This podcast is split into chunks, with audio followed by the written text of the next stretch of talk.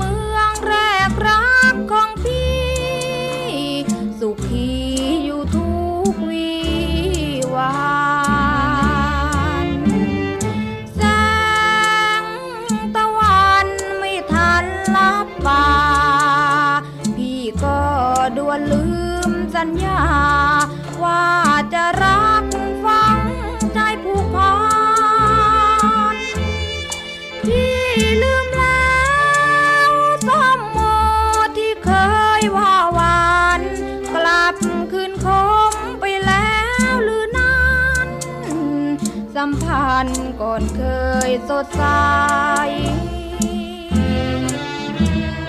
ลืมซ้ำโอว่าหวานจับจิต เห็นดีแล้วหรือจึงคิด ชมอางุ่นว่าหวานจับใจนครชัยศรี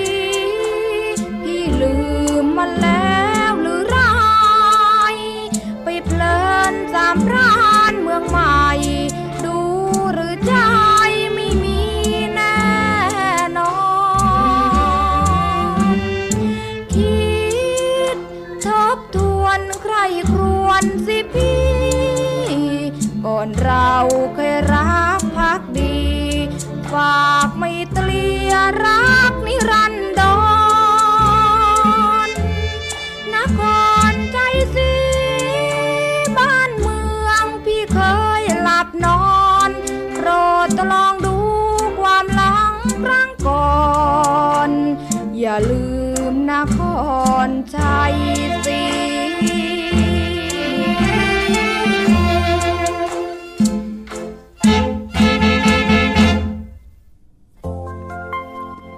สวัสดีค่ะคุณผู้ฟังคะต้อนรับคุณผู้ฟังเข้าสู่รายการห้องสมุดหลังใหม่ กลับมาเจอกันที่นี่เช่นเคยค่ะ www.thaipbsonline.net วิทยุไทย PBS ออนไลน์วิทยุข่าวสารสาระ เพื่อสาธารณะและสังคมนะคะ วันนี้นวนิยายเรื่องเจ้าเมือง มาถึงตอนที่ 10 แล้วค่ะ จากผลงานของคุณอาจินปัญจพันธ์นะคะศิลปินแห่งชาติสาขาวรรณศิลป์ประจำปี 2534 ค่ะ เป็นเรื่องที่สองในซีรีส์ชุดนี้จากเรื่องแรกเจ้าพ่อซึ่งจบไปเรียบร้อยแล้ว 21 ตอนนะคะ มาต่อกันที่เจ้าเมืองภาค2กับเรื่องราวของบรรจง หนุ่มกำพร้าซึ่งพ่อแม่ เสียชีวิตไปตั้งแต่เล็กๆนะคะ แม้ว่าบ้านจะมีฐานะดี แต่เนื่องจากว่าประสบเหตุไฟไหม้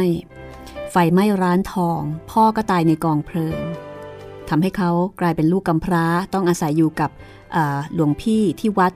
ซึ่งเป็นผู้ดูแลแล้วก็เลี้ยงดู จากนั้นก็สอบเป็นประหลัด แล้วก็เจริญก้าวหน้าจนกระทั่งปัจจุบันได้เป็นถึงนายอำเภอเมือง จังหวัดนครปฐมค่ะ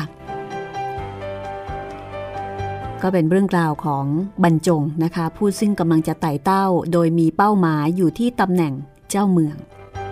ตอนนี้มาเป็นนายอำเภอเมืองนะคะ ในอำเภอที่ใหญ่ แล้วก็ใกล้เมืองหลวง คืออำเภอเมืองนครปฐมวันนี้เป็นตอนที่ 10 จากความเดิมตอนที่แล้วค่ะ ความเดิมตอนที่แล้วนะคะ ในขณะที่บรรจงกำลังเล่นวงโมโหรี อยู่กับเจ้าเมือง แล้วก็อยู่กับข้าราชการอำเภอ อย่างสนุกสนานประมาณตีหนึ่ง ก็มีเสียงเหมือนกับพลุ ปรากฏว่า เป็นเสียงคนร้ายโยนลูกแตก ปล้นร้านทอง ลูกแตกหมายถึงระเบิดกระป๋องนม ซึ่งในยุคนั้นผู้ร้ายกำลังนิยมใช้กันนะคะ เพราะว่าจะให้ผลในทางขู่ขวัญได้ดีกว่าปืน แล้วก็สามารถทำใช้กันเองได้ด้วย ร้านทองถูกปล้นค่ะ ในอำเภอเมืองจังหวัดนครปฐมในยุคนั้น มีร้านทองอยู่ร้านเดียว แล้วก็หลังจากนั้นก็มีการไปสอบสวนนะคะทางร้านทอง ซึ่ง หลังจากนั้นบรรจงก็สามารถที่จะจับกลุ่มคนร้ายได้ โดยที่ท่านเจ้าเมือง ก็ได้สอบปากคำนะคะ สอบปากคำเจ้าของร้านและก็ได้ความว่าคนร้ายมีเสียงพูดคล้ายๆกับจะเป็นคนจีน แล้วก็วันรุ่งขึ้น จีนแคะที่ตั้งเขียงขายหมูหน้าร้านทองไม่มาขาย บรรจงสงสัย แล้วก็นึกถึงรายงานจากเมียเจ้าของร้านทองที่ว่า เสียงโจร เป็นเสียงคนจีนก็เลยปฏิติดประต่อเรื่อง ปรากฏว่าต่อมา เมียเจ้าของร้านทองจำได้ว่า เสียงโจรที่พูดก็คือเสียงจีนแค่คนเขียงหมูนั่นเองบรรจงก็เลยไปตามดักจับคนร้ายที่สถานีรถไฟนะคะ แล้วก็ปรากฏว่าจับได้ นี่ก็เป็นผลงานสำคัญอีกชิ้นหนึ่งที่ทำให้เสด็จเทสาทรงพอพระทยัยในการที่ย้ายบรรจงมาที่อำเภอเมืองจังหวัดนครปฐมเพื่อที่จะให้เจริญก้าวหน้า แล้วก็อยู่ใกล้พระองค์ท่านในการที่จะเอาไว้ใช้งานได้ด้วย จากนั้นก็มีเหตุการณ์ตามล่านักโทษแหกคุกนะคะ ซึ่งบรรจงก็สามารถทำได้อย่างสวยงามเช่นเดียวกัน หน้าที่การงานของขุนบรรจงก็ดูเหมือนว่ากำลังจะไปได้ด้วยดีในอำเภอที่ใกล้เมืองหลวงแล้วก็มีความเจริญก้าวหน้าในหน้าที่การงานนะคะ ในส่วนของครอบครัวค่ะ เปรมบัญชาลูกชาย ก็กำลังเติบโตด้วยการเลี้ยงแบบประครบประงมของแม่ปลาย ซึ่งบัดนี้ก็วุ่นอยู่กับการดูแลปรนิบัติลูกผัว และหลังจากนั้นไม่นานแม่ปลายก็ตั้งท้องอีกครั้งหนึ่งค่ะ แล้วก็คลอดออกมาเป็นลูกสาว เสด็จเทศาประทานชื่อว่าประจวบขวัญ แล้วก็ประทานสายสร้อย มีล็อกเก็ตรูปหัวใจอันเล็กๆนะคะ ซึ่งบรรจงกับแม่ปลายก็เอาเส้นผมของพ่อกับแม่เนี่ยใส่ลงไปในล็อกเก็ตนั้นเป็นของขวัญรับขวัญประจวบขวัญ ลูกสาวของทั้งคู่ด้วยความปลื้มปริ่ม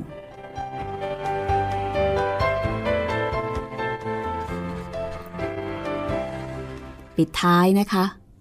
มีเรื่องราวจากอำเภอบางปลา จังหวัดนครปฐมซึ่งหมื่นดำไปเป็นนายอำเภออยู่ที่นั่น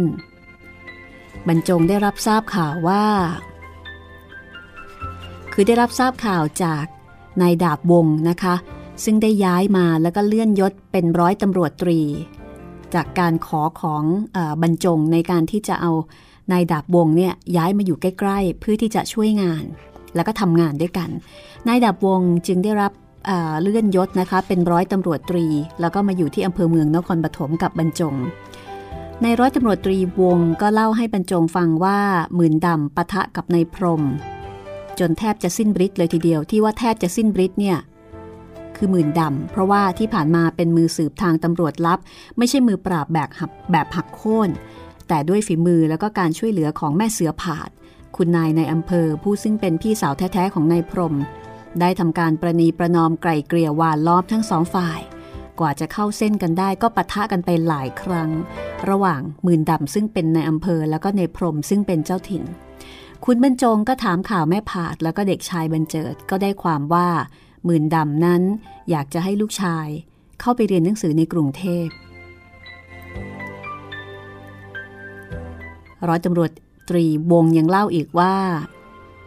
หนูน้อยบรรเจิดนั้นยิ่งโตหน้ายิ่งเหมือนบรรจงถามถึงไอราดมือปืนกล้วยน้ำวานะคะ ที่ตั้งใจจะเอามาเป็นตำรวจนายดาบวงก็คำรามบอกว่าบัดนี้เสียคนเสียแล้ว เพราะว่าไปเข้าก๊กในพรม สิงอยู่โรงยาฝิ่นทั้งวันทั้งคืน เดี๋ยวเราไปฟังตอนต่อไปกันเลยนะคะ กับตอนที่ 10 ตอนนี้ บรรจงมีความมั่นอกมั่นใจในการทำงานมากขึ้น เพราะว่ามีนายดาบวง ซึ่งได้เลื่อนยศเป็นร้อยตำรวจตรีวงนะคะ มาช่วยราชการ ก็เรียกว่าเป็นเขี้ยวเล็บแล้วก็เป็นเอ่อเป็นเขี้ยวเล็บแล้วก็เป็นเพื่อนร่วมงานที่สำคัญแล้วก็เบาแรงไปเยอะเลยทีเดียวนะคะ ร้อยตำรวจตรีวงก็ได้สร้างผลงานสำคัญสำคัญหลายอย่าง ไปฟังพร้อมกันเลยนะคะ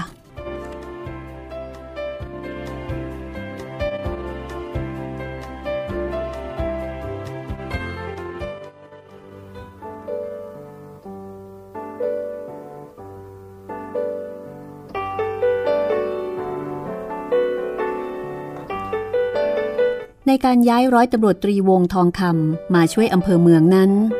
คุณบรรจงได้บันทึกเอาไว้ว่ามีประโยชน์จริง ๆ ไม่เสียทีที่เขาวิ่งเต้น ขอร้องท่านผู้บังคับบัญชา และร้อยตำรวจตรีวง นอกจากจะทำผลงานสำคัญสำคัญแล้ว ก็ยังสามารถเป็นเรียกว่า เป็นเพื่อนทำงานกับเขาที่เข้าขากันได้ดีมากๆนะคะ ร้อยตำรวจตรีวงเช่าบ้านพักอยู่หลังบ้าน หลังบ้านพักของนายอำเภอ รั้วติดกับบ้านของธรรมการ ดังนั้นเวลาที่มีเรื่องสำคัญสำคัญขุนเบญจงก็จะตะโกนเรียกหลังบ้าน เดียวเดียวก็พร้อมในการที่จะออกปฏิบัติหน้าที่ ถ้าเป็นคดีใหญ่ก็จะมีเจ้าหน้าที่ของอำเภอคนอื่น ร่วมคณะไปด้วย การได้ร้อยตำรวจตรีวงมาที่นี่ ก็ทำให้บรรจงนั้น เบามือเบาใจไปได้มากเลยทีเดียวนะคะ แล้วก็ได้บันทึกถึงความสามารถและก็ผลงานของร้อยตำรวจตรีวง อย่างเช่น มีคดีอยู่คดีหนึ่ง ผู้ร้ายนี่ไปปล้นชาวจีน เป็นคล้ายๆ กับเป็นปล้นโรงจีนชาวไร่ที่โพรงมะเดื่อเหนืออำเภอขึ้นไป ขุนเบญจงกับคณะไปสืบสวนได้ความแล้วก็มอบให้ร้อยตำรวจตรีวงเนี่ยอยู่สืบต่อกับตำรวจอีกหนึ่งคนนะคะบรรจงต้องกลับอำเภอเพราะว่ามีราชการด่วนสะสางงานอยู่สองวัน ยังไม่ทันจะออกไปช่วย ร้อยตำรวจตรีวงก็สามารถจับผู้ร้ายแล้วก็ปืนของกลางมาส่ง สอบถามผู้ต้องหาก็สารภาพว่าปล้นจริง ก็ส่งฟ้องศาลฐานปล้นทรัพย์นะคะ ขุนบรรจงก็เลยถามร้อยตำรวจตรีวงว่าใช้วิธีสืบยังไงทำไมถึงทำงานเร็วเหลือเกิน ร้อยตำรวจตรีวงก็เล่าว่าเขาออกอุบายชวนชาวโพรงมะเดื่อให้ล่าสัตว์ ใครมีปืนก็มาร่วมสนุก ล่าสัตว์มาแบ่งกัน แล้วก็กินเหล้ากัน ผู้ร้ายหลงกลค่ะ เอาปืนมาร่วมล่าสัตว์ ซึ่งร้อยตำรวจตรีวงได้เขาอยู่แล้วก็จับได้ไม่ผิดตัว อีกทั้งเจ้าทรัพย์ก็จำได้ นี่เป็นวิธีการที่ตำรวจชนบทใช้กับชาวชนบท ซึ่งในแถบนั้นยังเป็นป่าเป็นดง แล้วก็มีสัตว์ป่าให้ล่ามากมาย นอกจากนั้นนะคะ ร้อยตำรวจตรีวงในแง่ของความเข้มแข็งบ้าบินนี่ก็มีไม่น้อยละค่ะ เคยแสดงความกล้าหาญแล้วก็ไล่ยิงคนร้ายต่อสู้กันนะคะ แล้วก็จับได้ด้วย ก็เรียกว่ามีผลงานหลายเรื่อง กลายเป็นมือขวาของนายอำเภอ และนับตั้งแต่ขุนบรรจง ปล่อยให้ร้อยตำรวจตรีวงทำงาน ที่เรียกกันว่าปล่อยเดี่ยวนะคะ ที่โพรงมะเดื่อเนี่ยได้ผลดีเยี่ยม หลังจากนั้น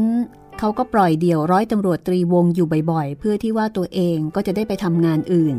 ได้เยี่ยมเยียนตรวจตรา แล้วก็สนับสนุนการทำมาหากินของรัษฎร คุณบรรจงได้เที่ยวตลาด แล้วก็เดินคุมงานพระปฐมเจดีย์7วัน 7 คืนกลางเดือน 12 โดยไม่ต้องพกปืน ขณะนี้เขามีเวลาอ่านหนังสือพิมพ์รายวันได้อย่างเต็มที่ แล้วก็ไปหาหนังสืออ่านเล่น หนังสือนักสืบที่แปลจากฝรั่ง แล้วก็หนังสือตำราทันวิทยาจากตลาดเอามาอ่านให้สมอยากเมื่อมีเวลาว่าง เขาก็จัดหิ้งพระให้ถูกแบบแผนมากขึ้น เพราะว่าได้พระดีๆ จากผู้หลักผู้ใหญ่ที่นับถือให้มาประดับหิ้ง เมื่อแรกเริ่มมีเพียงหมวกกะโล่ที่ถูกปืนไอ้เสือรุน แล้วก็พระขุนแผนที่กำนันเมฆให้ไว้ แต่บัดนี้หิ้งพระมีพระบูชาหลายองค์ มีแจกันแก้วปักดอกไม้ มีอ่างแก้วปักทูบมีเชิงเทียนคู่เป็นทองเหลืองวาววาม นานๆ เขาจะเชิญพระแล้วก็เชิญเทียน ลงมาขัดด้วยมะขามเปียกจนสุกปรังแล้วก็เชิญกลับที่ แม่ปลายคุณนายในอำเภอก็เบาแรงลง เพราะว่าเสมียนนบกับแม่พิษสองผัวเมียที่มาอาศัยอยู่นั้น ช่วยเลี้ยงดูลูกทั้งสอง แล้วก็ช่วยงานสารพัดทำให้เธอมีเวลาทำขนม เอาไว้ให้ในอำเภอกินเล่น แล้วก็เอาไว้เลี้ยงพวกเล่นดนตรีด้วยท่ามกลางความปกติสุขนี้ พอสิ้นงานสนุกกลางเดือน 12 ฉลององค์พระปฐมเจดีย์ปีนั้นก็เกิดเรื่องใหญ่ที่ทำให้ตื่นตระหนกกันไปทั้งเมือง นั่นก็คือการที่องค์พระร่วงโรจนฤทธิ์พระคู่บ้านคู่เมือง ซึ่งประดิษฐานอยู่ณองค์พระปฐมหันพระพักไปทางสถานีรถไฟเกิดเหตุการณ์ประหลาดนะคะ พระพักหมองคล้ำดำปือขึ้นมา ผู้คนก็แตกตื่นแล้วก็ล่ำลือกันไปต่างๆ นานาค่ะ เหมือนกับว่าเป็นอาเพศเป็นลางไม่ดี ข้าราชการชั้นผู้ใหญ่ก็ประชุมกันเพื่อหาทางแก้ไข ก็ไม่รู้ว่าจะทำยังไง เจ้าหน้าที่จะต่อพระองค์ไม้ขึ้นไปทำความสะอาด ก็ถูกห้ามปราม ว่าถ้าไปรบกวนล่วงเกิน พระพุทธรูปศักดิ์สิทธิ์นี้ เหตุการณ์อาจจะบานปลายยิ่งขึ้นไปอีก ชาวบ้านพ่อค้าข้าราชการก็เอาดอกไม้ทูบเทียนมาบวงสวงกันใหญ่โต คุณบรรจงในฐานะในอำเภอเมืองเดือดร้อนยิ่งกว่าใครค่ะเเขาพาร้อยตำรวจตรีวงและคณะ ไปบวงสวงแล้วก็นอนค้างกันตรงหน้าพระบาทท่าน เพื่อเฝ้าดูว่ามีอะไรวิปริตเช้ามืดวันนั้นเองนะคะ ได้ยินเสียงอีการ้อง อีการ้องกันเซ็งแซ่ ในเวลาที่กำลังจะออกหากิน และเขาก็เห็นอีกานี่เองที่มันขี้รถท่าน นี่แหละค่ะคือสาเหตุ คุณบรรจงก็รายงานให้ท่านผู้ใหญ่ในจังหวัดทราบนะคะ คราวนี้เจ้าหน้าที่ดูแลองค์พระถูกสั่งให้ขึ้นไปทำความสะอาดพระพักองค์พระจนกระทั่งเกลี้ยงเกลาเป็นเงางามเช่นเดิม แล้วก็มีการประชุมว่าน่าจะทำตาข่ายขึงคลุมป้องกันมิให้สิ่งสกปรกใด ๆ มาแผ่วผ่านพระพักอีก เพื่อเป็นการป้องกัน ทุกคนยอมรับหลักการนี้ แต่ในรายละเอียดที่ว่าจะใช้ตาข่ายอะไรแบบไหน คลุมลงมาแค่ไหนโดยมิให้ต้องพระองค์ท่าน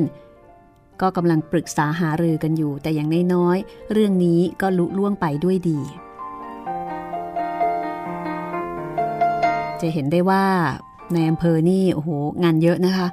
ทำแทบทุกอย่างเลย แล้วก็ต้องเป็นนักสืบต้องเป็นคนช่างสังเกตสังกาด้วย อีกห้าเดือนต่อมา ขึ้นพศใหม่ 2474 ในเดือนเมษายน เสด็จเทสามนทนส่งเข้าไปราชการในกรุงเทพ เจ้าเมืองก็ย้ายไป เจ้าเมืองคนใหม่ เป็นนักเรียนนอก หนุ่ม โสด จบจากอังกฤษ ทางด้านกฎหมายแล้วก็การปกครอง เป็นคนร่าเริงไม่ถือตัว ชอบฟุตบอล สั่งทำสนามฟุตบอล แล้วก็ตั้งโกที่สนามหญ้าด้านหน้าองค์พระ โกหนึ่งอยู่ทางโรงเรียนราชินี อีกโกหนึ่งอยู่ทางถนนต้นหูกวาง ท่านจัดทีมข้าราชการแล้วก็ชวนพ่อค้าข้าหาบดีแข่งฟุตบอลกัน ตัวท่านเองโดดลงมาเป็นโก ฝ่ายข้าราชการ ทุกเย็นจะมีการซ้อมฟุตบอลค่ะ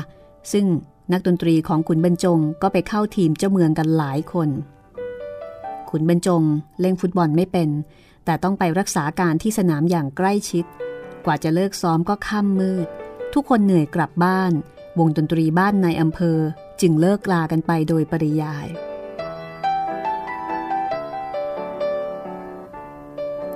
ปลายสัปดาห์ไหนที่ท่านเจ้าเมืองไม่เล่นฟุตบอล ท่านก็ออกเที่ยวกึ่งปิกนิก กึ่งตรวจราชการไปตามอำเภอต่างๆ ใช้เรือยนต์ของจังหวัด ล่องไปตามคลองเจดีบูชา ออกแม่น้ำที่อำเภอนครชัยศรีทวนขึ้นไปบางระกำลำพระยาบางปลา บางหลวงของอำเภอบางปลาในอำนาจหน้าที่ของท่าน ค้างแรมในเรือบ้าง ขึ้นพักตามบ้านขหบดีริมแม่น้ำบ้าง และบ้านหนึ่งที่ท่านคุ้นเคยแล้วก็ไปพักผ่อนก็คือบ้านกำนันพรมกำนันทุ่งทอง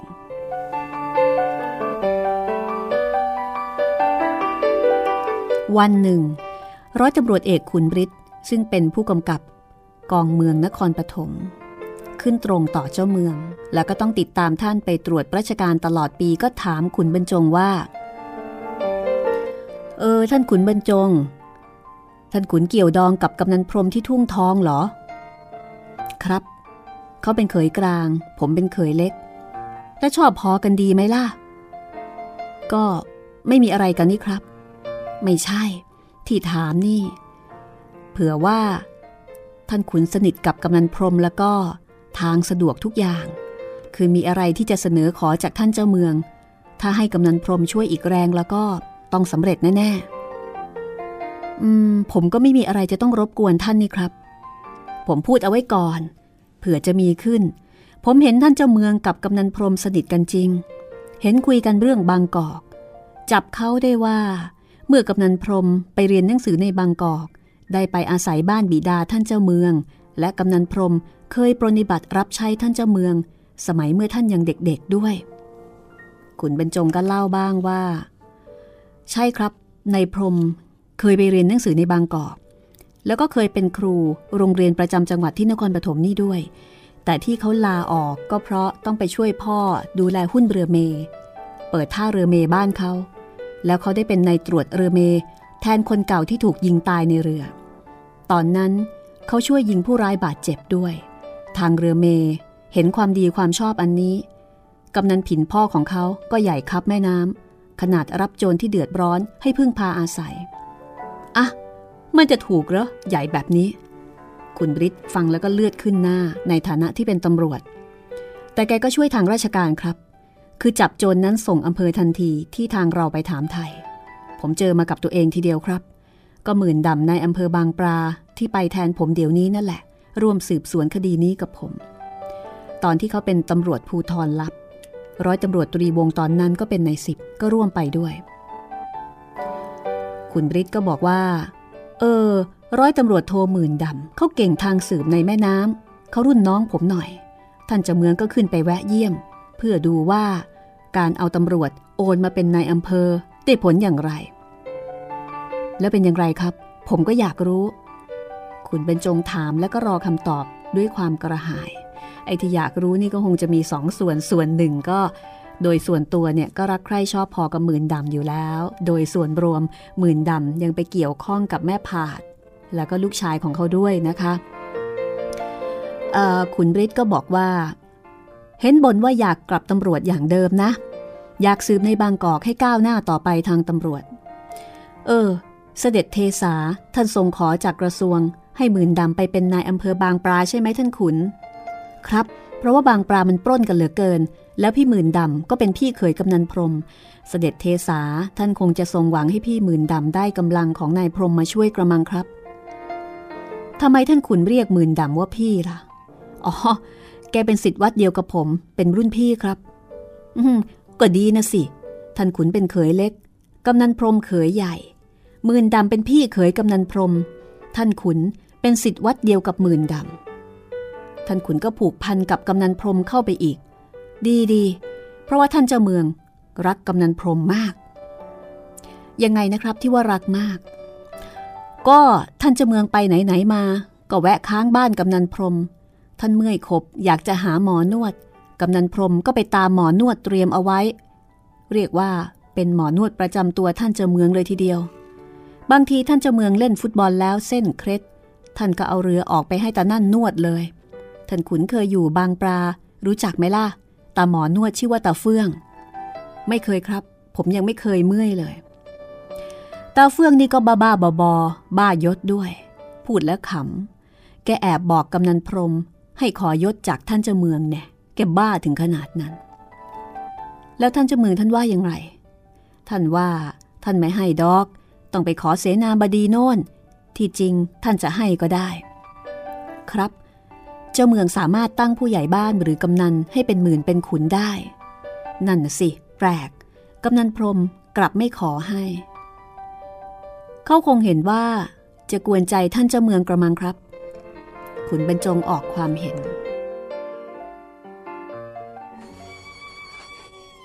นั่นละ่ะ ผมถึงได้ว่าแปลก นายไม่ขอ แต่หมอนวดกลับอยากขอ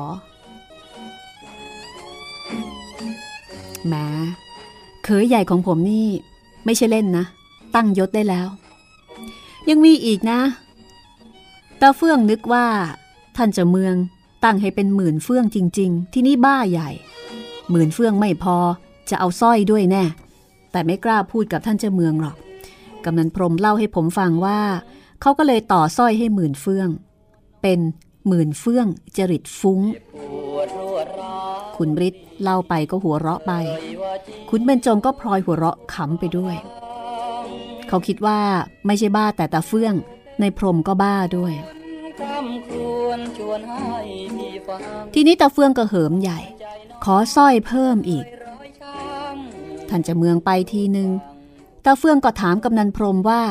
ได้อะไรเพิ่มอีกล่ะ กำนันพรมก็ตั้งคำศัพท์แปลกๆ ที่ตาเฟื่องแปลไม่ออกให้ทุกเที่ยวหมื่นเฟื่องจริตฟุ้ง อีกทีหนึ่งก็เป็นหมื่นเฟื่องจริตฟุ้งพดุงคัน ไม่พอขออีก กำนันพรมก็เติมให้อีก เป็นขวัญ ไอ้นั่นหยาบๆของผู้หญิงสองพยาง มีสระโอสละอี ตาเฟื่องไม่รู้คำแปล แกก็ท่องของแกไป ขออีก กำนันพรมก็เติมให้อีก ให้คล้องจองท้ายคำเป็นสีบัวหลวง ขออีก กำนันพรมเลยแก้บ้า ให้อีกเป็นพวง ไอ้นั่นนะทีนี้คำหยาบของผู้ชายสองพยางสระอันสระอะตาเฟื่องก็ท่องไว้เรื่อยขุนบริตเล่าเอง หัวเราะเอง น้ำหูน้ำตาไหล ขุนเบญจงก็พลอยเห็นเป็นของแปลกของขันไปด้วย ยังไม่จบนะขุนบริตหยุดหัวเราะ ก่อนที่จะเล่าต่อว่า พวงไอ้นั่นยังไม่พอ ทีนี้กำนันพรมต่อพรวดเดียวสองท่อน เลยเป็นพละกามแล้วก็ยามบีสองพยางสุดท้ายเป็นคำผวนหยาบคาย แต่เฟื่องไม่เอา เพราะแกแปลออก แล้วแกก็เลยรู้ว่ากำนันพรมหลอกแกทั้งนั้น ขุนบริตสรุปเรื่องนี้ว่า ใครๆก็ว่ากำนันพรมดุร้าย แต่เขามีนิสัยขี้เล่นรักสนุก อย่างนี้จะเป็นคนดุได้เหรอ แล้วขุนบริตก็ถามขุนบรรจงอย่างเพื่อนสนิทว่า ท่านขุนนะว่ากำนันพรมเป็นคนยังไงเอาละค่ะ ตอนหน้ามาฟังกันนะคะ ว่าขุนบรรจงจะตอบว่าอย่างไร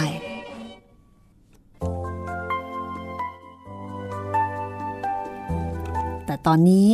เดี๋ยวพักกันสักครู่นะคะ แล้วกลับมาฟังกันต่อกับเจ้าเมืองตอนที่ 10 ช่วงที่ 2 ค่ะ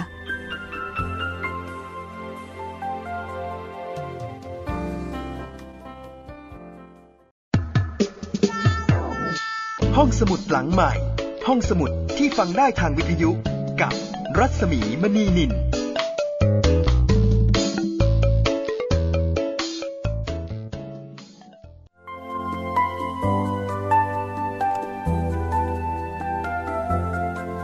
มาถึงช่วงที่2ของตอนที่ 10 เจ้าเมืองนะคะ มาฟังคำสนทนาของขุนฤทธิ์ผู้กำกับกองอเมืองนครปฐมกับในอำเภอเมืองนครปฐมก็คือขุนบรรจงนะคะ น่าสนใจทีเดียวค่ะ ที่เล่าถึงความสนิทสนมของท่านเจ้าเมืองคนใหม่ กับกำนันพรมนะคะ โดยเฉพาะที่บอกว่าเมื่อสมัยกำนันพรมยังเด็กๆ แล้วก็ไปเรียนหนังสือที่กรุงเทพ เคยไปพักอยู่ที่บ้านของท่านเจ้าเมือง แล้วก็สนิทสนมกัน มาจนกระทั่งถึงบัดนี้ก็กลับมาสนิทสนมกันเหมือนเดิม คุณบริตก็เล่าให้บรรจงฟังนะคะ ถึงความสัมพันธ์อันดีอันชื่นมื่น ระหว่างท่านเจ้าเมืองคนใหม่ กับกำนันพรม แล้วก็ถามอย่างขอความเห็นว่ากำนันพรมคนนี้เป็นคนอย่างไร ในสายตาของขุนบรรจง ขุนบรรจงจะตอบว่าอย่างไรนะคะ กับกำนันพรมซึ่งต้องบอกได้ว่าอ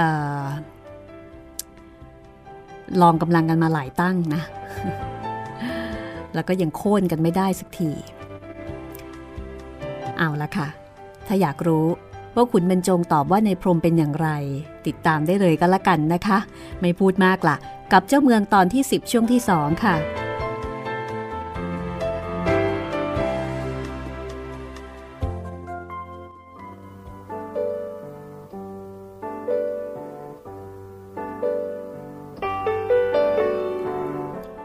เขาไม่ดุหรอกครับ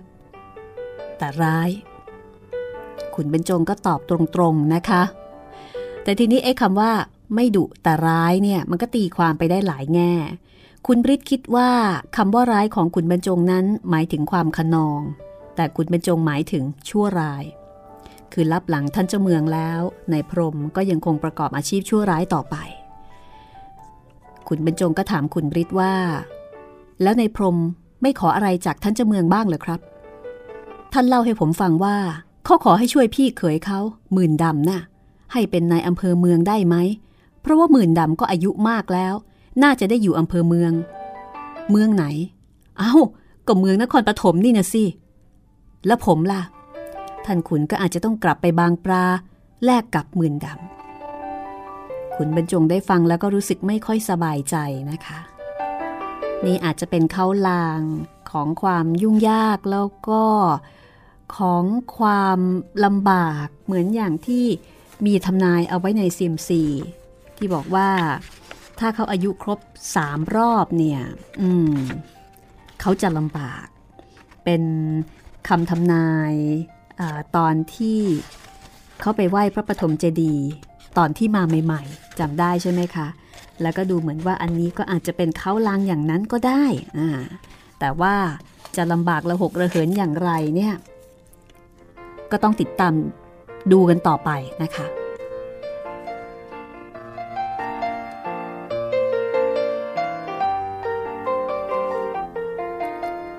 วันคืนล่วงไปตามปกติค่ะ ยังไม่มีเหตุการณ์อะไรเกิดขึ้น ทั่วจังหวัดสงบเรียบร้อย ท่านเจ้าเมืองคนใหม่นักเรียนนอกท่านนี้มันออกตรวจตราทุกอำเภอทั้งทางบกทางน้ำกวดขันราชการที่หย่อนยาน แล้วก็เร่งรัดการปราบปรามโจรผู้ร้ายในตัวทำให้จังหวัดยิ่งสงบสุขกว่าที่อื่น กลางเดือน 12 พฤศจิกายน ปี 2474 ขุนเบญจงบันทึกเอาไว้ว่า มีงานประจำปีฉลององค์พระปฐมเจดีย์7วัน 7 คืน ต่อด้วยงานกินเจของชาวจีน ที่โรงเจถนนเทสาใกล้องค์พระต่อไปอีก 3 วัน 3 คืน การออกร้านขายของจึงใช้บริเวณเดียวกันไม่ต้องรื้อถอน บริเวณจัดงานมีรอบองค์พระ และขยายมาบนถนนเทสา เลยหน้าโรงเจมาจนถึงซอยหนึ่งหน้าคุก หมดเขตกันที่คูขั้นคุกอำเภอ เรากับร้อยตำรวจตรีวง และตำรวจ ผลัดกับข้าราชการอำเภอ ผลัดเวรกัน รักษาความสงบเรียบร้อย ใครออกเวรก็ได้เที่ยว กองรักษาการอยู่ที่หัวถนนเทสากองบรรเทาทุกข์และปฐมพยาบาล ที่ทำการโอสถศาลา ซึ่งตั้งอยู่ตีนบันไดด้านถนนหน้าพระ ลูกบัญชาอายุสี่ขวบ ลูกหญิงประจวบขวัญอายุได้หนึ่งขวบ แม่ปลาย กำลังย่างเข้า 25 เบญจเพศ ตัวเราเอง 35 นึกถึงคำทำนายในใบเซียมซีพระร่วงโรจนฤทธิ์ที่ว่ามีลูกชายแล้วจะมีลูกหญิง ก็แม่นทำให้นึกถึงใบเซียมซีที่เราจับได้ ถ่ายว่าอายุครบสามรอบคือ 36 ปีจะเคราะห์ร้ายหนัก นี่ก็อีกปีเดียว หรือว่าจะต้องถูกย้ายลดชั้น กลับไปเป็นนายอำเภอบางปลา ตามคำที่ขุนฤทธิ์มาพูด แต่ขุนบรรจงก็นึกในใจว่าไม่ว่าจะย้ายไปที่ไหนเขาก็ได้ทั้งนั้น เขาจะขอเอาความซื่อสัตย์สุจริต และความเห็นแก่ประโยชน์ของราชการเป็นเกราะกำบังตัว ในขณะที่เสด็จเทสา ท่านตรัสว่าอีกปีเดียว ท่านก็จะครบเกษียณราชการ พระชน 55 แต่ถ้ากระทรวงยังต้องการ ก็จะได้ต่ออายุราชการไปอีกจนถึง 60 แต่ท่านก็บอกว่าไม่แน่ ว่าจะอยู่หรือไม่ ขุนบรรจงภาวนา ขอให้เสด็จเทสาอยู่ต่อไป เพื่อเป็นเกราะแก้วแก่ตัวเขา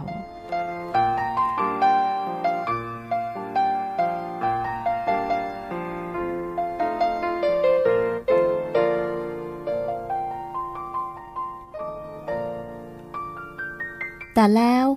ก็เกิดเหตุการณ์ฟ้าผ่าประเทศสยาม มีการปลดข้าราชการชั้นผู้ใหญ่เรื่อยมา เพราะเศรษฐกิจตกต่ำอย่างน่ากลัว พฤศจิกาธันวามกรากุมภานับเป็นปลายปี 2474 อีกเดือนเดียวคือมีนาจะเถลิงศก 2475 ด้วยเมษายน กุมภาพันธ์ 2475 ทูลกระหม่อมเสนาบดีกระทรวงมหาดไทย ก็ทูลกล้าวทูลกระหม่อมในหลวง สะเทือนมาถึงเสด็จเทสามณฑลนครชัยศรีซึ่งเป็นร่มโพแก้วของขุนบรรจง ว่าสมุหเทสาพิบาลบนทนนครชัยศรีมีพระชนมายุจะครบ 55 ปี ในเดือนมิถุนายน พุทธศักราช 2475 ไม่มีเหตุความจำเป็นในราชการอย่างไร สมควรจะปลดออก รับพระราชทานเบี้ยบำนาญตั้งแต่วันที่ 1 เมษายน พุทธศักราช 2475 เป็นต้นไป เป็นเวลาเดียวกับคุณเบญจงจะเคราะห์ร้ายตามเซียมซีทำนาย คืออายุครบสามรอบพอดี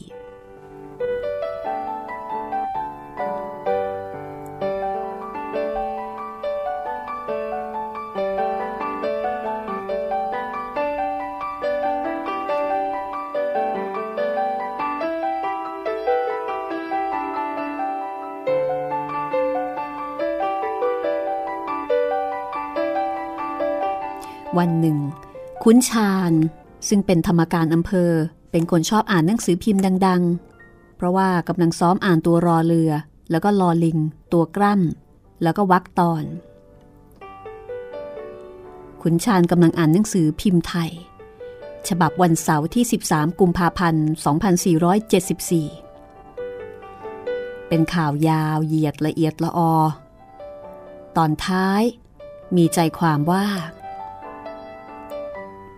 ข้าพเจ้ายังหวังใจอยู่ว่านายทหารโดยเฉพาะคงเห็นใจ และรู้สึกมีน้ำใจดีต่อข้าพเจ้ามากกว่าคนอื่น ถ้าจะลือก็ขอให้นายทหารลือในทางที่มีประโยชน์ดีๆหน่อย ถ้านายทหารใจเสียในสงคราม คนทั้งเมืองก็ต้องแพ้ คงจะต้องตายหมด ขุนชาญอ่านมาถึงตรงนี้ แม่พิกุลภรรยาของขุนชาญที่กลับมาจากจ่ายตลาดก็ถามว่า ใครจะตายท่านขุน ใครรบกัน เปล่า ยังไม่มีใครรบกันหรอก แต่ว่าในหลวงพระปกเกล้า ท่านจะดุลข้าราชการ เพราะว่ารัฐบาลไม่มีเงินแล้ว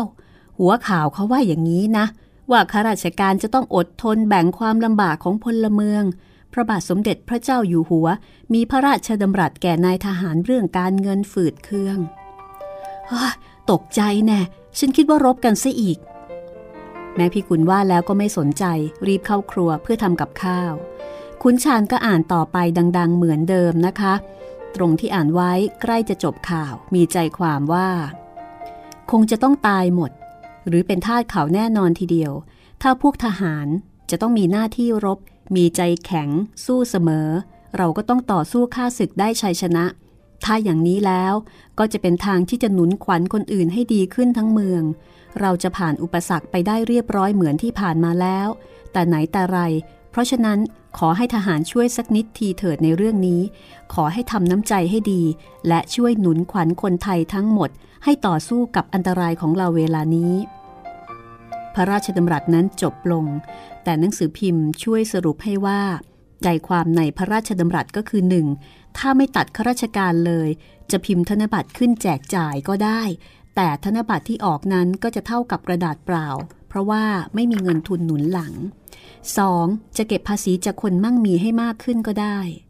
ซึ่งรัฐบาลคือกำลังดำริในเรื่องนี้อยู่ แต่การเก็บภาษีจากคนมั่งมีมากไป ก็อาจจะทำให้การค้าขายซุดโทมลง 3. จะขอยืมเงินจากต่างประเทศก็ได้ แต่ถ้ารายได้ยังไม่พอกับรายจ่ายอยู่ ในที่สุดประเทศก็ต้องล้มละลาย ขุนชาญอ่านแล้วก็ร้องเฮ่อด้วยความกลุ้มใจ ขุนชาญลงจากบ้านเปิดประตูรั้วติดกันเข้าหลังบ้านขุนบรรจง ซึ่งอ่านข่าวนั้นจบไปนานแล้ว เพราะว่าเจ้าของร้านหนังสือพิมพ์ ถีบจักรยานส่งมาตามถนนเทสาถึงบ้านขุนบรรจงก่อน แล้วก็ส่งไปตามบ้านข้าราชการจนสุดถนนเทสาที่โรงเรียนในร้อยตำรวจห้วยจระเข้เลี้ยวซ้ายเข้าซอย 6 ทะลุถนนที่พากร เลียบคลองย้อนกลับอีก ราว 20 นาที จึงจะถึงบ้านขุนชาญ ซึ่งหันหน้าออกถนนนั้น นั่นหมายความว่าขุนบรรจงก็ได้อ่านหนังสือพิมพ์ก่อนหน้าขุนชาญนานอยู่พอสมควรนะคะขุนบรรจงนั่งอยู่ที่ระเบียงหน้าบ้านที่เก้าอี้หวายชุดรับแขก เขากินขนมปังไข่ลวกโอวันตินเสร็จเรียบร้อย แล้วก็เก็บโต๊ะไปนานแล้วข้าราชการ ร่วมสนทนากันถึงข่าวสำคัญด้วยความหนักใจ มีแต่เรื่องร้ายๆทั้งนั้น ตั้งแต่อีกาขี้รถพระร่วง ครับสเสด็จเทสาก็ถูกปลดเกษียณนี่ท่านก็กลับมาจากบางกอกเตรียมย้าย เดี๋ยวผมจะไปช่วยท่านขนของ ไม่น่าปลดนะ ท่านเพิ่งจะห้าสิบห้าก็ เข้าประเภทรับราชการนาน พระองค์ท่านเหนื่อยมาตั้งแต่เป็นในอำเภอผักไห่มาเป็นเจ้าเมืองนนทบุรี ชนบุรี แล้วก็ขึ้นเป็นข้าหลวงเทสามณฑลร้อยเอ็ด แล้วก็เป็นเทสามณฑลร้อยเอ็ด เป็นเทสามณฑลปราจีน แล้วก็มาที่นี่ ท่านตรักตรำมามากแล้ว ได้พักผ่อนสีทีก็ดี ขุนชาญสังเกตน้ำเสียงในอำเภอว่าฝืนพูด พระองค์ท่าน ปรดนายอำเภอมากนะ ท่านไปเสียใครจะมาแทนก็ไม่รู้ แต่พระเจ้าอยู่หัวของเรายังอยู่ขุนบรรจงกล่าวขณะมองไปทางท้องฟ้าของกรุงเทพ ในขณะนั้นเอง คุณสมจิตสรรพกรอำเภอก็เปิดรั้วข้างบ้านวิ่งมาที่ตีนบันไดแล้วก็ตะโกนบอกว่า ยุบมณฑลนครชัยศรีของเราแล้วครับในอำเภอขุนชาญร้องถามลงไปว่ารู้ได้ยังไง คุณสมจิตบอกว่า นายไปรษณีย์ได้รับโทรเลขเดี๋ยวนี้เองครับ เขาให้ผมมาเรียนในอำเภอ ตัวเขาถีบรถเอาโทรเลขไปให้เจ้าเมืองแล้ว แล้วทำไมไม่กราบทูลเสด็จเทสาล่ะ ขุนชาญถาม เพราะว่าท่านจะถูกปลดเดือนหน้า ไม่มีอำนาจบารมีอีกแล้วนะสิครับ ขุนบรรจงพูดเสียงกร้าวขณะลงบันไดว่า ผมจะไปทูลท่านเอง คุณสมจิตไปด้วยกัน ไปยืนยันว่านายไปรษณีย์บอก ผมไปด้วย ขุนชาญวิ่งลงบันไดตาม แม่ปลาย คุณนายในอำเภอโผล่เข้าถามที่หัวบันไดว่า จะไปไหนกันคะ เอะอะไปหมด ไปเฝ้าเสด็จเทสาท่านถูกปลดหยกหยก และจะยุบมนทนอีก ดิฉันไปด้วยค่ะ แม่ปลายอย่าไปเลย กระทรวงปลดท่านอาจจะกระเทือนมาถึงเรา ฉันว่าแม่ปลายเตรียมจัดข้าวจัดของเตรียมย้ายด้วยเหมือนกันเธอเรา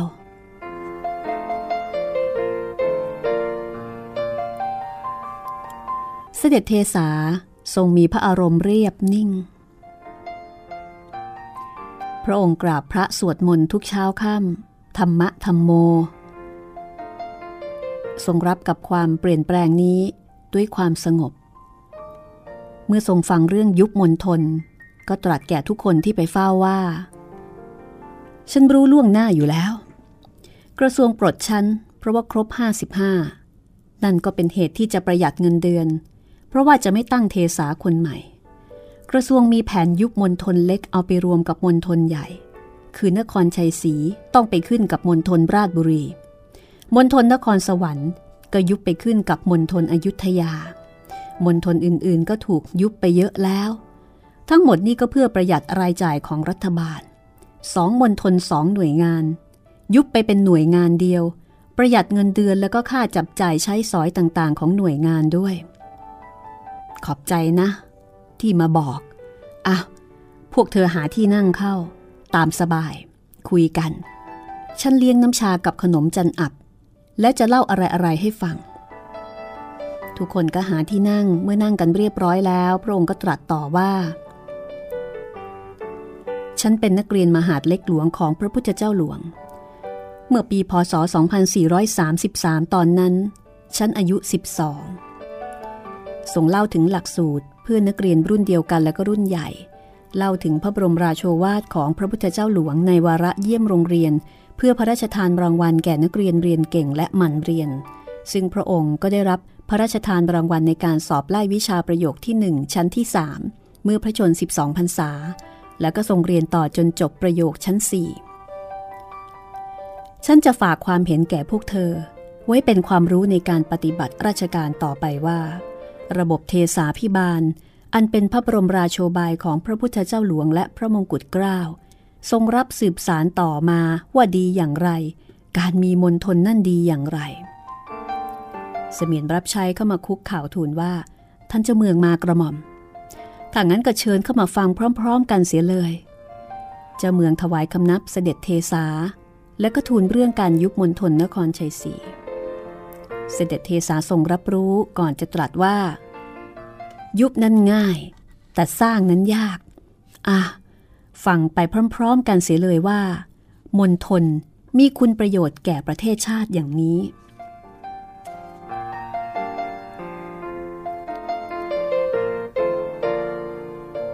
เสด็จเทสาส่งเล่าย้อนอดีตอันยาวนาน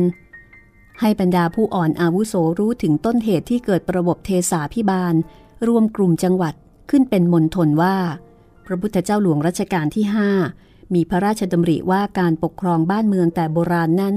หัวเมืองต่างๆ แยกกันขึ้นกับกระทรวงต่างๆ ในกรุงเทพ คือมหาดไทยกลาโหม กรมท่า จึงลักลั่นไปทั่วพระราชอาณาจักร ในขณะที่ฝรั่งเศสก็หึ่มหึมจะเอาชายแดนทางอีสาน อังกฤษ ก็จะเอาทางปักใต้ มีการปลุกปั่นประชาชนให้กระด้างกระเดื่องไปฝักใฝ่ไทยต่างด้าวเท้าต่างแดน ทางหัวเมืองจะรายงานมาถึงกรุงเทพก็ไม่ทันการ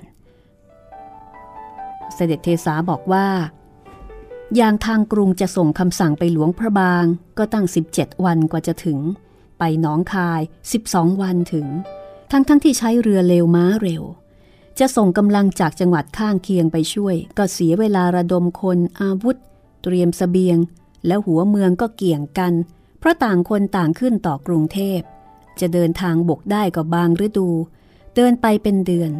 ทหารต้องตรากตรำไปในฤดูฝน ตายเพราะไข้ป่ามากมาย แต่เมื่อตั้งมณฑลขึ้น ผู้ปกครองมณฑลก็สามารถประดมคนได้อย่างเฉียบขาดรวดเร็ว แล้วยังหัวเมืองที่กันดาน ที่ยังคงทำราชการแบบโบราณ เมื่อถูกข่มเหงก็หาที่พึ่งไม่ได้ คดีอุทธรดีกาก็ต้องส่งเข้ามากรุงเทพจำเลยถูกขังคาอยู่ ถึงแม้ว่าจะชนะคดี กว่าถั่วจะสุกงาก็ไม่ โจรผู้ร้ายกำเริบเพราะว่าไกลกรุงเทพ ทั้งสวยสาอากร ก็ถูกช่อราดบังหลวงเพราะว่าไกลกรุงเทพ บางทีก็รับสินบนปล่อยผู้ร้าย เมื่อตั้งมนทนไว้ดูแล ก็จะปราบความป่าเถื่อนนี้ไปได้ ระพุทธเจ้าหลวงทรงไตร่ตรองแล้ว จึงทรงทดลองรวมหัวเมืองใกล้กรุงเทพให้ขึ้นตรงต่อกระทรวงมหาดไทยสายตรงสายเดียว พอเรียบร้อยดีก็ขยายแบบแผนรวมกลุ่มจังหวัดเป็นมณฑลทั่วประเทศ มาตั้งแต่ปีพศ 2438ส่งเลือกเฟ้นบุคคลต่างพระเนตรพระกันไปบังคับบัญชามณฑลต่างๆ เรียกว่าข้าหลวงใหญ่ มีฐานันดรรองจากเสนาบดีมหาดไทย แต่เหนือเจ้าเมือง มีอำนาจหน้าที่บังคับบัญชามณฑลตามกฎหมายและคำสั่งของเสนาบดีมหาไทย ตรวจตราสอดส่องความประพฤติข้าราชการและทุกสุขของราษฎร แก้ไขกำจัดสิ่งชั่วร้ายอำนาจบาดใหญ่ ส่งเสริมคนดีมีศีลธรรมและวัดวาอาราม เสด็จเทสาทรงหยุดพักเพื่อเสวยน้ำชาสองสามจิบ แล้วทรงเล่าต่อไปว่า อำนาจบาดใหญ่นักเลงโตเมื่อก่อนนี้ ที่เกาะใหญ่ลานเทอยุธยานี่เอง สมัยรัชกาลที่สี่มีขหบดีชื่อนายช้าง ได้เป็นหลวงบรรเทาทุกข์ เป็นคนที่ใหญ่โตรับรองเจ้านายไม่มีขาดตกบกพร่อง ถ้าชาวเรือฝากเนื้อฝากตัว โจรก็ไม่กล้าปล้น พอต้นสมัยรัชกาลที่ห้าพระพุทธเจ้าหลวงความแดงขึ้นมาจากการที่พวกโจรซึ่งถูกจับบอกว่าเป็น บริวารของหลวงบรรเทากลายเป็นว่าหลวงบรรเทาเนี่ยเป็นนายซ่องโจรซะเอง แต่ใช้บริวารไปปล้นเขตอื่น คดีนี้ศาลตัดสินประหารชีวิต แล้วก็เมื่อเสด็จในกรมดำรงเสนาบดีมหาดไทยทรงตรวจราชการหัวเมืองเป็นครั้งแรก เมื่อปีพศ 2435 ก่อนตั้งมณฑลสามปี ก็ทรงพบกรมการเมืองหากินร้ายกาจหลายคน ตกข้าวชาวนา แล้วก็เกณฑ์แรงไปทำนาของตนก็มี บางคนก็เป็นใจให้ลูกน้องไปลักวัวลักควายปล้นทรัพย์แบ่งปันผลประโยชน์กัน คนหนึ่งได้เป็นขุนโลกจับ อยู่เมืองพยุหะคีรี ก็หากินลึกลับแบบนี้ พอแก่ก็บวชล้างบาปจนตายไป คนหนึ่ง ได้เป็นหลวงสีมงคล อยู่เมืองอ่างทอง เจ้าเมืองใช้สอยเป็นมือขวา จับโจรผู้ร้ายเก่ง เคยจัดพาหนะถวายเสด็จในกรม บอกวันเดียวได้ครบทั้งม้าทั้งลูกหาบ ตัวเองขี่ม้านำเสด็จ ตั้งแต่อ่างทองถึงสุพรรณ ต่อมาตั้งมณฑลอยุธยาแล้ว กรมขุนมรุพงเทสามนทนยังใช้สอยโปรดปรานจนความแดงขึ้นว่า หลวงสีมงคล แกปล่อยบริวารไปเที่ยวปล้นเมืองอื่น รับของโจรด้วย กรมขุนเทสาก็ไม่เชื่อว่าจะเป็นไปได้ ต้องส่งฟ้องข้าหลวงพิเศษ คนนี้ก็ถูกจำคุกหลายปี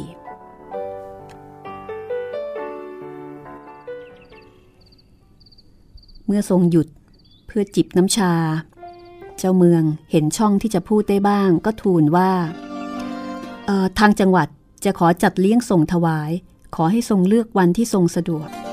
พรุ่งนี้ก็จะย้ายกลับกรุงเทพแล้วกระทันหันนะก็คุยกันเสียเดี๋ยวนี้แหละ ขอให้ทุกคนรู้ว่า อันการที่ฉันเกษียณราชการนั้น ก็เป็นไปตามตัวบทกฎหมาย และการยุบมนทนเพื่อประหยัดรายจ่าย ฉันก็เห็นด้วย เพราะว่ากระทรวงการคลังจะไปไม่รอดแล้ว จึงต้องทำทุกวิถีทาง แต่ผลเสียจากการยุบมนทนคือ กระทรวงมหาดไทยจะต้องเผชิญกับงานสัพเพเหระทุกอย่าง ถ้ายุบทุกมนทนเมื่อไหร่ กระทรวงก็จะต้องเพิ่มงานอีก 70 เท่า 70 จังหวัด สมมุติว่าจังหวัดหนึ่งมีรายงานเข้าวันละหนึ่งเรื่อง กระทรวงก็ต้องทำงาน 70 เรื่อง เพราะว่าไม่มีมนทนกลั่นกรองเสียก่อน ถ้าไม่เพิ่มคนในกระทรวง 70 เท่า งานก็จะล้นมือเป็นดินพอกหางหมู ถ้าเพิ่มคนกระทรวงมันก็ต้องเอางบที่ประหยัด มาจากการยุบมนทนนั่นเองไปเพิ่ม นอกจากงานหนังสือยังมีงานสำคัญมากอีกอย่างหนึ่ง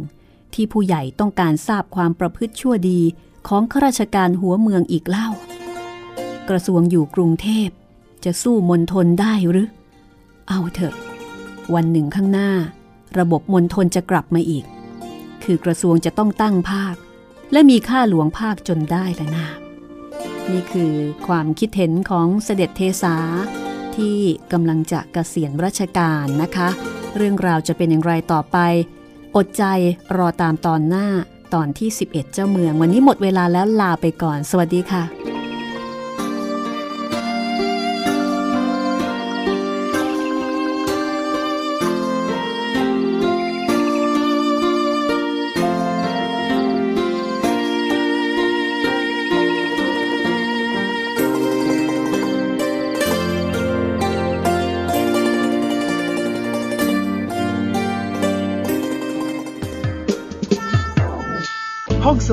หม่ ห้องสมุดที่ฟังได้ทางวิทยุ กับรัศมีมณีนิน